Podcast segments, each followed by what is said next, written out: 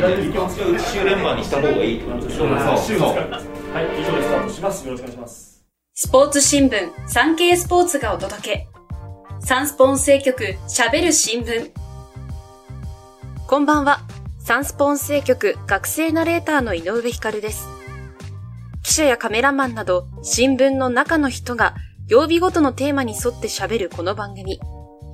金曜日のテーマは耳寄りサンスポ。サンスポ紙面に掲載された1週間の記事から音声局がピックアップした耳寄りなニュースをお届けします。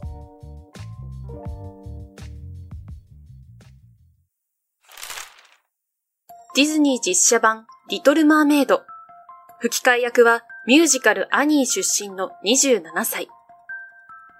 女優の豊原エリカさんがディズニーの実写版映画リトルマーメイドの日本語吹き替え声優に抜擢されました。豊原さんは2008年にミュージカルアニーの主人公、アニーを演じてデビューしました。ドミニカ共和国出身の豊原さんはニューヨークで演技を学び、今、ミュージカル界のニュースターとして注目を集めています。オーディションでリトルマーメイドの主人公、人魚姫のアリエル役をつかみ、本当に強く望んでいた役だったので、嬉しいとかびっくりしたという感情も湧かないくらい感激しています、と喜びました。アメリカ版のアリエルを演じたハリー・ベイリーさんから、自分を信じて飛び込んでいけば、たくさんの人の心を動かせると思います、とメッセージが届くと、豊原さんは嬉し涙をこぼしていました。映画は6月9日に公開されます。スピードスケート、高木美帆。2026年のミラノオリンピック挑戦を明言。スピードスケート女子の高木美帆選手が17日、東京都内で会見し、ヘアケアブランド、TOKIO インカラミと所属契約を結んだことを発表しました。日本体育大学の広報課を退職し、TOKIO インカラミとは3年契約となります。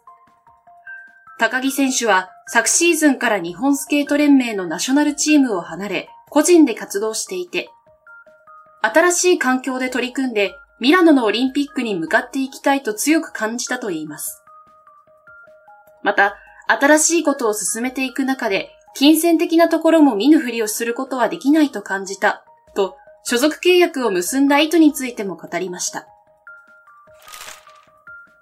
巨人原監督発案の SDGs とは？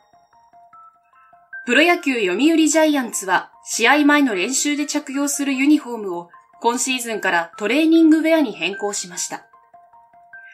これまではユニフォームのズボンを履き、背番号入りの T シャツ姿が練習の時の一般的な装いでした。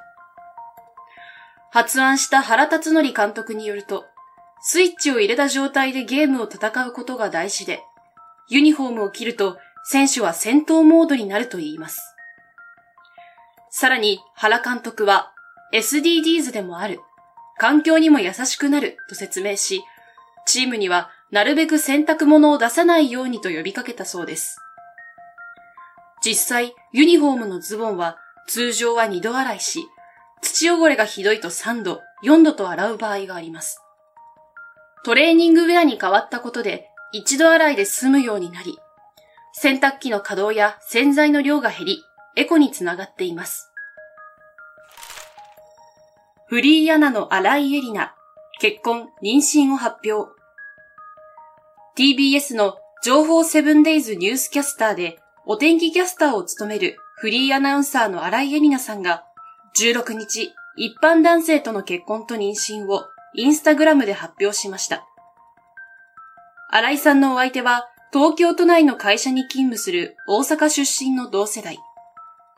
友人の紹介で知り合い、昨年の夏から交際に発展し、今年に入って結婚したといいます。新井さんは、人生において節目となるような大きな幸せが続々とやってきてくれたことへの驚きと喜びでいっぱいと心境を綴りました。出産は秋頃の予定です。スノーマンの渡辺翔太は顔から下の毛がない。人気グループスノーマンの渡辺翔太さんが SBC 湘南美容クリニック男性美容医療の新 CM キャラクターに就任し、18日に東京都内で行われた発表会に出席しました。渡辺さんはグループ切っての美容男子として知られています。今月22日からは単独で初めてテレビ CM に出演することになり、普段は9人のグループなので1人だと緊張する。メンバーの大事さを感じたと心境を語りました。ジャニーズ事務所に入ってから脱毛を始めたという渡辺さんは、今は顔から下が全部毛がないと明らかにする一方、メンバーの深沢達也さんが1日に2回髭を剃っていると明かし、クリニックに引っ張り出して脱毛させたいと話して笑わせました。ロート製薬とコラボ、ローキタオルが登場。プロ野球千葉ロッテマリーンズの佐々木朗希投手とロート製薬がコラボしたフェイスタオルが球団の公式ショップなどで発売になりました。ロート製薬は今シーズンから ZOZO マリンスタジアムのバックネットに社名ロゴの広告を出していますが、佐々木選手の先発登板日にはロゴのとの部分をきとし、ローキに変更する企画を実施し、SNS などで話題になっています。佐々木投手はロート製薬の CM にも出演。タオルにはこのローキロゴがデザインされていて、値段は税込み2000円とのことです。ヌートバー、森永製菓と広告契約。森永製菓株式会社は20日、先月開催された WBC に日系人選手初の日本代表として大会に出場し、世界一に貢献したアメリカ大リーグセントルイス・カージナルス所属のラーズ・ヌートバー外野手と広告契約を結んだことを発表しました。今月末から公開を予定している栄養調整食品インバープロテインの CM に出演します。ヌートバー選手は森永製菓を通じ、シーズン中は移動も多くなるので、美味しいインバープロテインを食べて、日々の体力をリカバリーしていきたいと思います。インバープロテイン大好きと PR しました。森永製菓は何と言ってもヌートバーというお名前。森永製菓のインバーとの運命を感じて、すぐに契約のオファーをさせていただきましたと話しています。ヤンキース部分オーナーに日本人。日本時間20日、アメリカ大リーグの名門、ニューヨークヤンキースは、日本人の実業家、南総一郎さんを部分的権利を保有する経営パートナーに迎えたと発表しました。日本人がヤンキースの保有権を得るのは球団史上初めてとなります。大阪府出身の南さんはモルガンスタンレー証券を経て東北楽天ゴールデンイーグルスの球団創設に尽力。2009年に株式会社ビジョナルを創業し、転職サイトビズリーチを開設しました。ヤンキースのスタインブレナーオーナーらと面談し、権利獲得を実現しました。南さんは自社のブログで、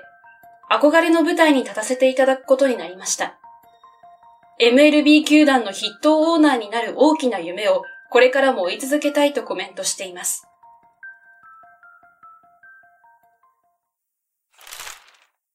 今回お届けしたニュースの元記事は、産経電子版産経スポーツまたは概要欄のサンスポウェブへのリンクからお読みいただけます。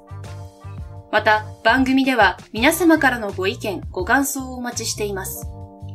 SNS に投稿する際は、番組名、ハッシュタグ、喋る新聞。喋るはひらがな、新聞は漢字。金曜日のテーマ名、ハッシュタグ、すべてカタカナで耳よりサンスポをつけてください。SNS 以外からは概要欄の専用フォームからも送信可能です。毎週月水金曜日の週3回、午後5時頃より配信中。次回の配信は週明け月曜日。